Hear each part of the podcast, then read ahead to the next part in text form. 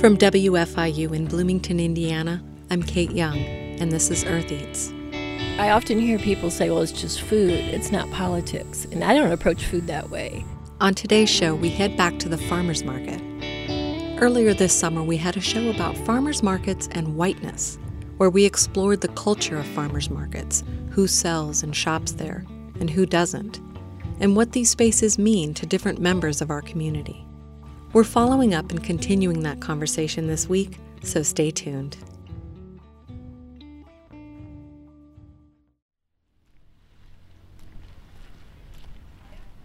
Our local farmers market here in Bloomington, Indiana, has been dealing with a controversy over the presence of vendors, Doug Mackey and Sarah Dye of Schooner Creek Farm, with ties to the American Identity Movement, previously known as Identity Evropa. Identity Evropa was involved in organizing the Unite the Right March in Charlottesville in 2017. One of the owners of the farm, Sarah Dye, has named herself an identitarian.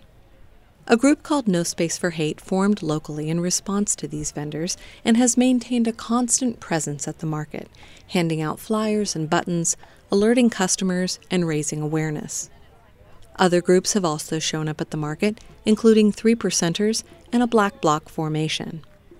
In June, a lone peaceful protester was arrested for holding a protest sign next to Schooner Creek Farm's stand outside the bounds of the designated demonstration area.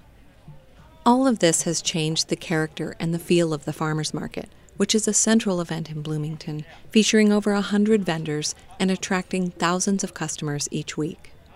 After receiving threats from known violent white nationalists, the mayor suspended the market for two weeks.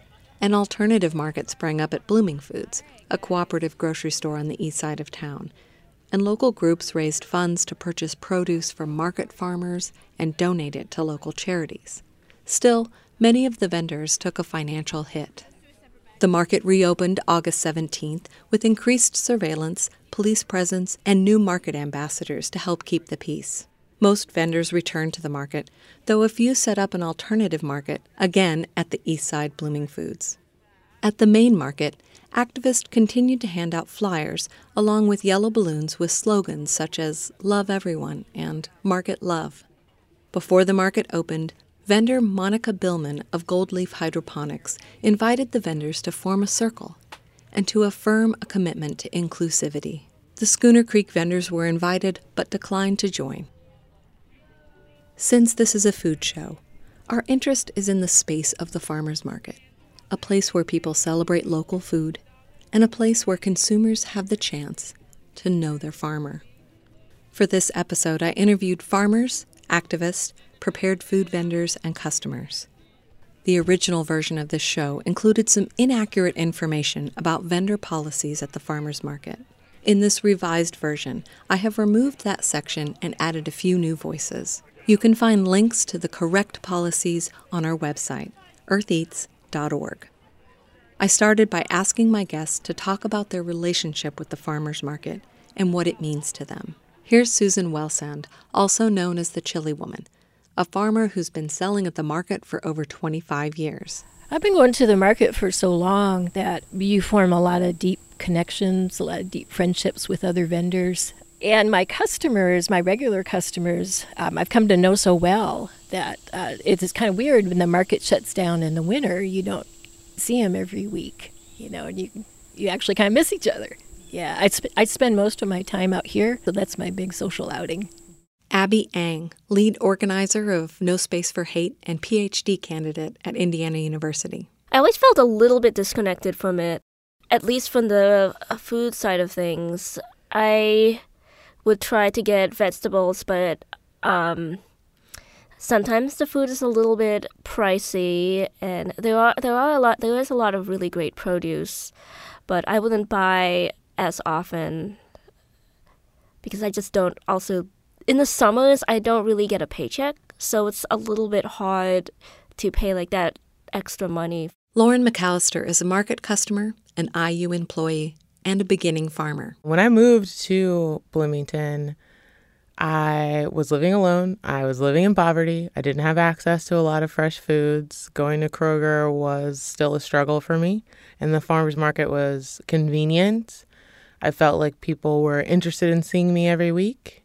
That evolved when I had Jasper, my son, and I was on the WIC program and found out that my bucks were doubled there. And it gave me an access to something I was craving, not just literally the delicious food, but also getting an identity in the way that I wanted to interact with my community. The farmers market seemed to just bring all of those things together the people I love, the food I love, and the access. Being able to double my bucks meant I was going every single Saturday for at least two years to get that reward. I was totally incentivized by that program to show up and to meet the vendors and get their seconds and talk about how um, I'm involved, I'm not invisible. Lauren is referring to a program at the market where customers receiving SNAP benefits, also known as food stamps, can come to the farmers market and double the value of those benefits to shop at the market, making the food more affordable while still paying the farmers full price for what they've grown. And here's Eric Schedler of Muddy Fork Bakery. It's always been a really special place. We raised our kids at the market. They spent time with us in our in the sling when they were babies. It's a family time for us, and it's a time for us to sell our products. Um, and it's a it's a social time. It's the most social part of the week for us. We get to meet and and talk with friends and customers, and just enjoy being out in town and sharing the experience around good local food. Before we were vendors, we were customers, and we were totally dedicated to buying local foods and spent hours at the market as customers before we started selling our breads. And I've also participated as a musician busking at the market. So we've kind of seen all sides of it. Michelle Moyd is a history professor and associate director of the Center for Research on Race and Ethnicity at Indiana University. The market has been a place typically where my husband and I take my daughter to get her out of the house on Saturday morning, get a cup of coffee, and then we would often end up kind of on the uh, on the B-Line trail, kind of on the side, because we would run into people from our daycare or whatever, and we would spend some time socializing. It feels like we sort of stuck to the margins or, you know, the sort of edges of the market in a way. That's how we participated for the most part. Marcia Veldman is the coordinator for the Bloomington Community Farmers Market, and I wanted to know what the market means to her. For me, what really makes me love working with the market and continue over, you know, now it's 23 years of managing it to um, feel inspired each day to try and uh, make it as good as it can be is the vendors. I just have so much appreciation and value so much the work that they do. I've been interested in food for a very long time, and so I've done a lot of reading and studying on food systems. And I uh, I see that the industrial agricultural complex is really hard on the people who are raising the food, which is often people of color, and the environment. And I think by shopping at a farmer's market, and particularly this farmer's market, because it is a grower only market where you are meeting the person who has grown that food, you can really have a better understanding of how the food was grown and um, how they cared for the earth and um, and develop a relationship. For me, when I sit down to eat, and I think about the different farmers and prepared food vendors who helped raise and prepare the food that I'm eating. It just adds a level of depth and meaning to my meals. Jesus Barajas is a prepared food vendor with Sazon Mexican Cuisine. We're very happy and grateful for uh, with the people. That's what we had in mind at the beginning. We didn't know we, we were going to have the customer base for a product, and when we have now, we have a lot of returning customers and new com- and new customers every week. We really like the farmers market. Like I said, we didn't know what to expect and how people was going to react since the beginning, but then we kind of like fall in love with the atmosphere and the community and the other vendors as well at the farmers market, and that's why we, we like to keep that and continue as long as we, we can do it. Jada B is on the board for Democracy for Monroe County, and she's a core council member of Black Lives Matter Bloomington. I'm from Bloomington. I have grown up here. Growing up, my family, my black family, uh, you know, biracial family, didn't go to the market predominantly because we either grew our own vegetables or we bought them discount because we are lower income. So we weren't looking for those expensive heirloom tomatoes that are being sold at the farmers market. So it wasn't until I was in college and I started getting into um, making my own food, but meeting other people who are interested in growing their own food. I met some friends who who were really interested in in sustainability, and predominantly white friends um, who were interested in that. And so they helped me think about those things. I thought about those things in my own ways. Um, and then I happened to live like a block away from it in college. And so it was the thing for me to do to roll out of bed at like 9 a.m., walk over to the market, get my stuff that I needed for the week. And I was kind of a vegetarian, vegan at the at that time. It was I would say it was a part of my culture, but it was really more. I mean, my culture as in my culture in Bloomington, my, my culture as as a as a black person, uh, because I was almost always the only black person in any of that circle. You know, any sustainability uh, circle, I was always either the only person of color whatsoever, or if there were other people of color, they were few and far between. In our episode about whiteness at the farmer's market, we were left with a number of lingering questions. One of those questions is Does the market generally feel like an inclusive space for people of color? Here's Abby. There have been a lot of conversations about inclusion in public spaces, and so the farmers market problem isn't just Schooner's Creek Creek Farm problem. It's also led to a lot of conversations about who has access at the market and who doesn't, who has a space at the market, who doesn't, how many vendors of color are at the market, and do they feel supported? I have been in private school my entire life, so I'm accustomed to being the only black person in a space, and especially in Indiana, and especially in farmer spaces. I didn't go in with the expectation of being welcomed, which is why I think I was so surprised to feel that way. But as a black person, a person of color, a woman of color, it's important that like we are sort of tolerating that fact. There's not a intentional effort to draw in people who are like me. Uh, I'm privileged in the sense of education. So I knew what I wanted. I came to the farmers market aware of it, but we don't see that sort of outreach and understanding and education for people in my community. For me, it feels like just a microcosm of Bloomington, which is that it's a it's a very white space. It's a space where I can pick out the number of people who are people of color visually and count them on a couple of hands. Um, it's not uh, so it's not uh, it's not a space that stands out necessarily from the rest of Bloomington from my perspective, but there is a sort of there's a way in which the aura of the farmers market as this special place, right? And I don't know if you saw that piece that was circulating by somebody who um, is a farmers market attendee, and she describes it as almost a religious experience.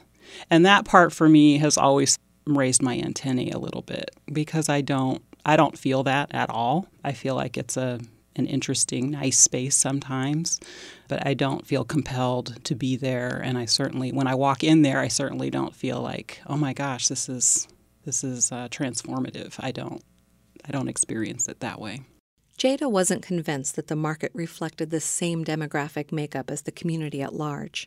I looked up the latest census data, which has the black population of Bloomington at just above 4%. There is no way we're seeing that. There is absolutely no way that you are getting that. Purely black people coming through that coming through the farmers market. It's not happening. You know, if I'm coming to the farmers market and I don't see vendors like myself, I, it makes me feel less comfortable to be there. And I, I, mean, the same can be said of anybody who's coming through. If you don't see a reflection of yourself, it sort of makes you feel like you're not wanted. Jada also shared a farmer's market experience that pushed her to examine a bias of her own. I remember being, when I first started going to the market, I remember being a little worried about the Amish sellers because I just didn't know much about them. I got to talk to them and got to know them and it turns out that I was I had an irrational fear and so that was that was actually very illuminating and I really enjoyed being able to break down that that um, concept for myself. The prepared food vendors we spoke with offered another perspective. Here's Eric. After the market was closed, the prepared food vendors got together um, to talk about this. And we realized that half of our 16 prepared food vendors are either people of color and or religious minorities. We also employ a good number of people who fall into those categories as well. And we offer products that represent a lot of different cultures. I like the diversity of the farmers market that we as vendors, mostly I think on the prepared food vendors area, there's a lot of diversity. Like there's we come from Mexico, and there is piccoli dolci that comes from Italy. She has Italian products, and then we have other pastries that comes from the Middle Eastern, and we have a lot of different um, offerings. And I think that's what I like that a lot of people they come and they share that and they are proud of having something like that here and then they can they, they can enjoy something that they are familiar with or maybe not but they can learn about other culture just by food and i think that that's great I love the prepared food vendors. I've noticed Sweet Claire's Bakery is one of my favorites. Um, they have a lot of really great, like Asian style street food buns. They're my favorite. Primarily inspired eats. There's a new bao place that comes every other week, and the chai place. So I guess you can see that some of my tastes are more into like the more ethnic types of cuisines that are sold at the market, and that is a real highlight for me because it's really hard to get that kind of stuff downtown or at any of the other restaurants. So it sounds like there's increasing diversity in the prepared foods area, while some groups continue to feel underrepresented in the market as a whole. The response to activists in the market raising awareness about Schooner Creek Farm has been mixed. I worry that our group is seen as a group that's just stirring up trouble, or that we're kind of making something out of nothing, or that this is just a situation that has to be dealt with rather than the ongoing, really difficult anti racist work that we're trying to do. Some appreciate their work, some blame the activists, and some just want their market to go back to the way it was. After a short break, we'll hear from some of our guests about their concerns.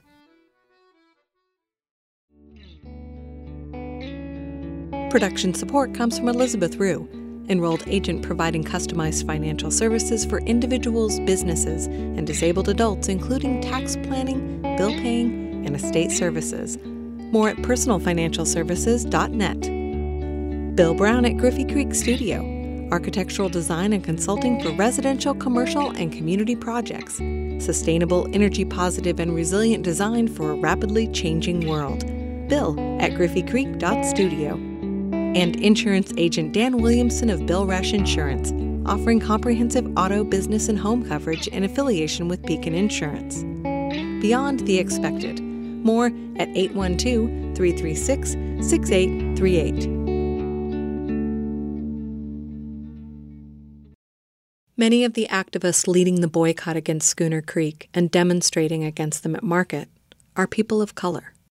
Some are concerned that the response against the activism is racialized. Here's Michelle Moyd again. They're being constructed as rabble rousers, which, you know, that's a code word. I'm a historian, so these are words that have a, a history in our country, uh, and typically they refer to people of color who are bringing to light the kinds of issues that we're dealing with right now. They are described in all sorts of derogatory ways. They're being blamed essentially for this this whole thing.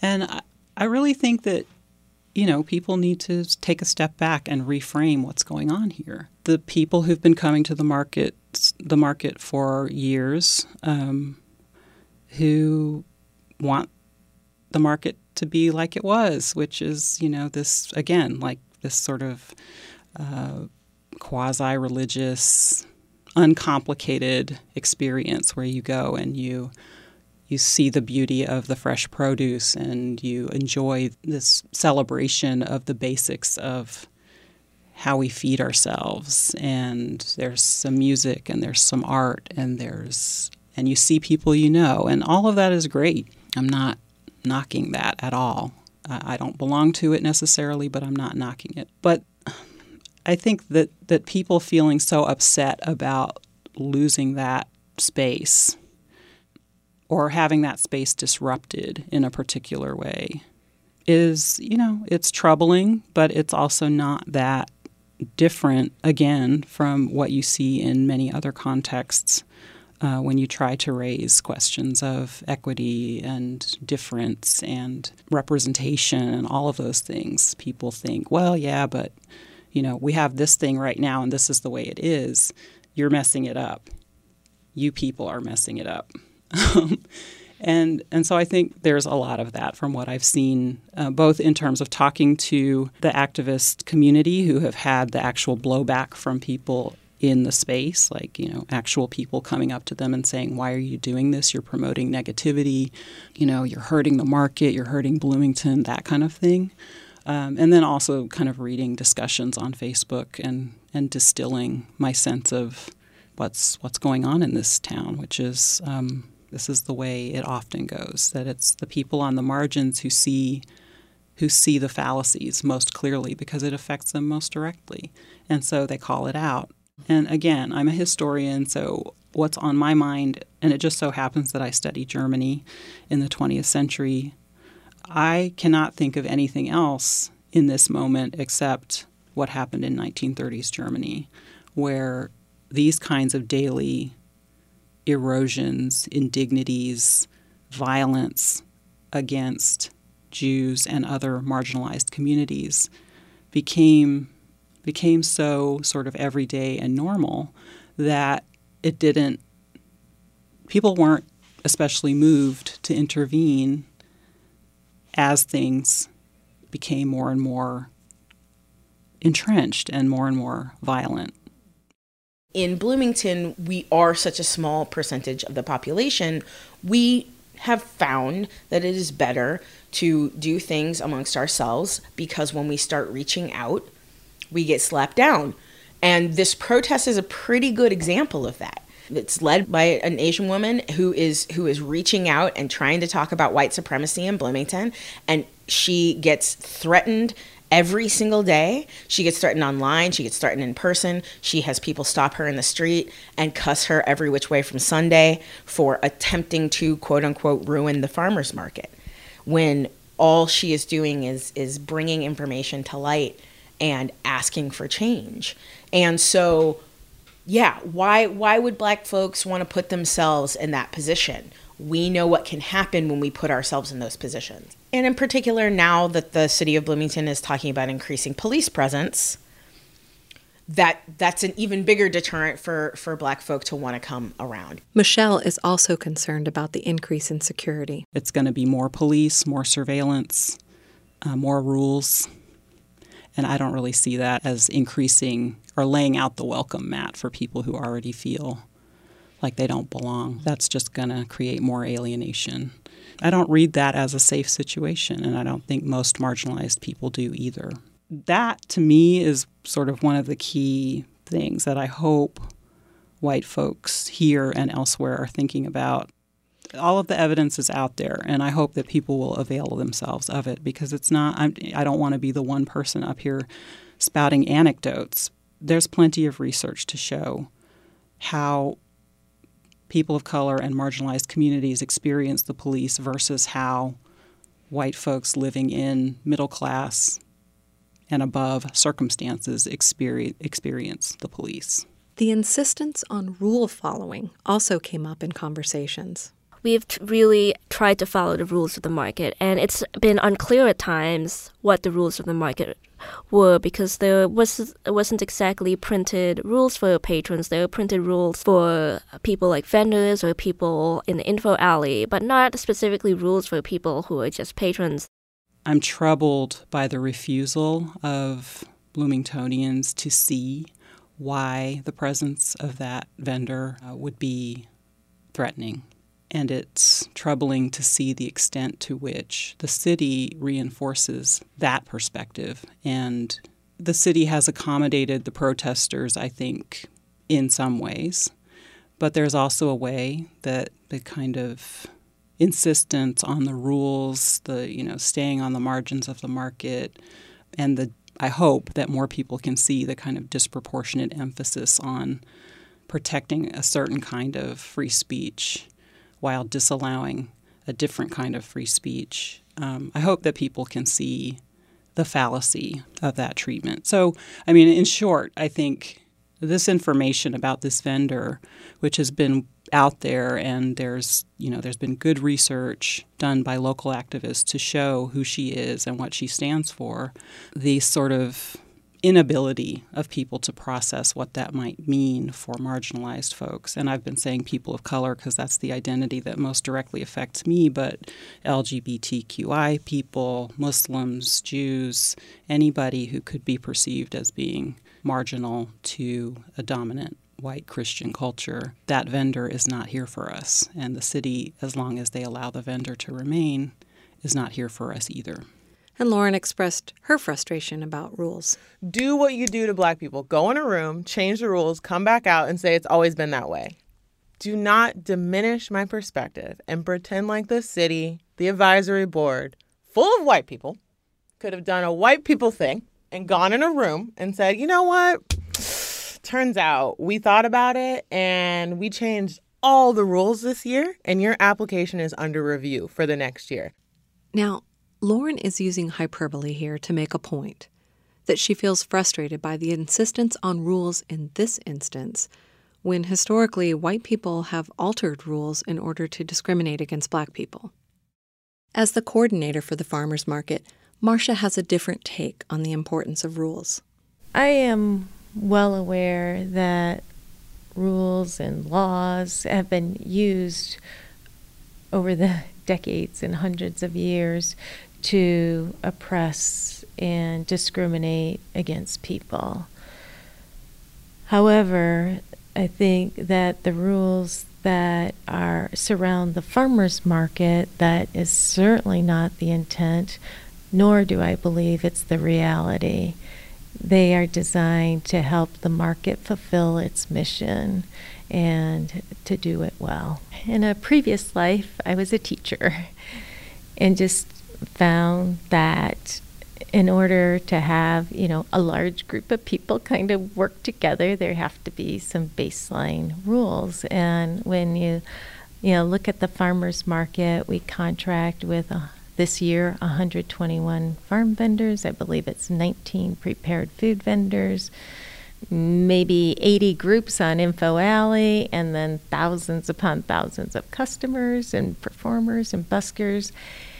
And so, over time, and as uh, opportunities and challenges have arisen, structure is added to the market to allow it to function smoothly and you know, when it comes to enforcing the rules, it's not my favorite thing to do by any means, but I also believe it's one of the most necessary things to do.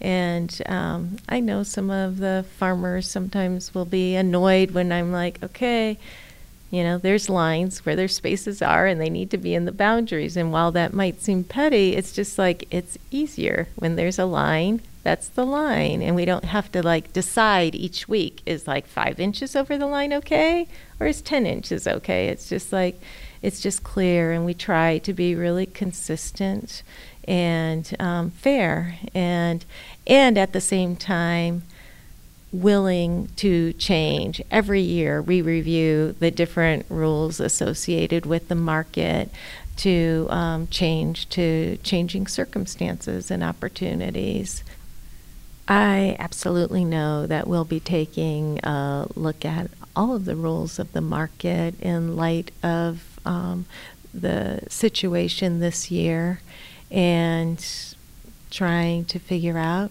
the best path forward for the future. The city officials have verbally come out strongly against white supremacy, but have made it clear that they can't legally remove these vendors if they have not brought their private beliefs into the space of the market. This response feels puzzling to me, and after talking with Lauren, it finally became clear to me why. To show up with Jasper and people are, you know, did Jasper try my tomato? I want him to try it. And did he eat this thing I gave you? Or did he like the maple syrup? Like, that was huge for me. It is worth more money to have that kind of relationship, ultimately.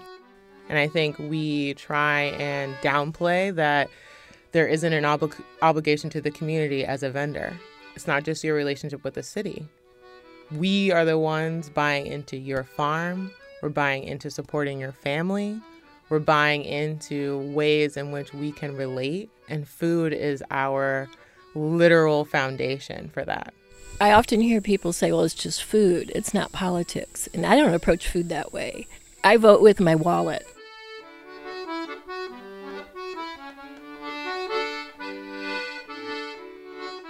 One of the biggest reasons that people shop at farmers markets is to get to know their farmers.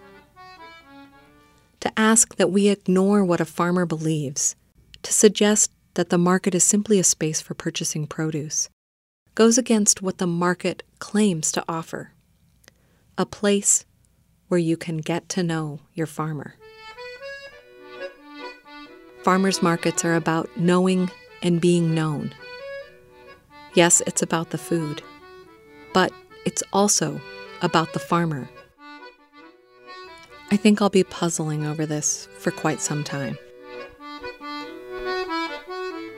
In the meantime, it might make sense to focus on the good that can come out of this summer's market controversy. I asked some of our guests what they could see.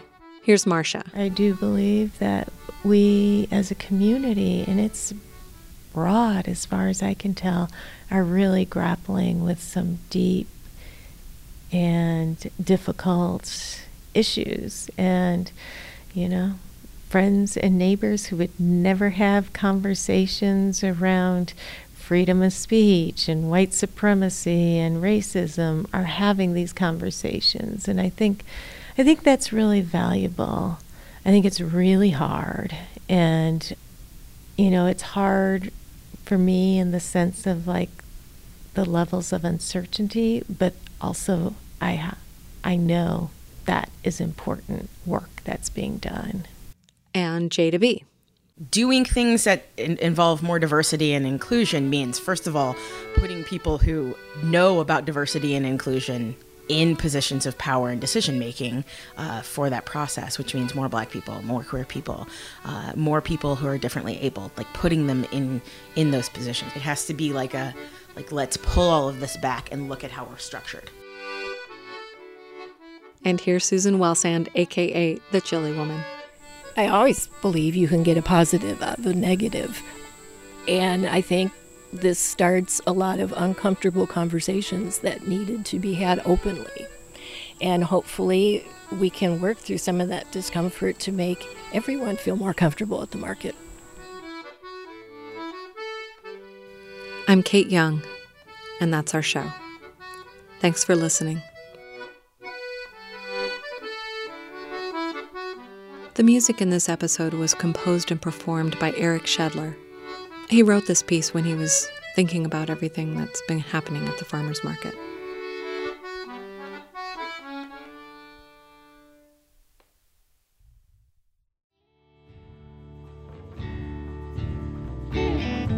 The Earth Eats team includes Aoban Binder, Chad Bouchard, Alex Chambers, Mark Chilla, Taylor Killo, Josephine McRobbie, Daniel Orr, the IU Food Institute, Harvest Public Media, and me, Renee Reed. Our theme music is composed by Aaron Toby and performed by Aaron and Matt Toby. Earth Eats is produced and edited by Kayte Young, and our executive producer is John Bailey. Special thanks this week to Susan Welsand, Michelle Moyd, Abby Ang, Lauren McAllister, Eric Schedler, Jada B., Jesus Barajas, Marcia Veldman, and Monica Billman. Production support comes from insurance agent Dan Williamson of Bill Rush Insurance, offering comprehensive auto, business, and home coverage in affiliation with Beacon Insurance. Beyond the expected. More at 812 336 6838. Elizabeth Rue, enrolled agent with Personal Financial Services, assisting businesses and individuals with tax preparation and planning for over 15 years. More at personalfinancialservices.net.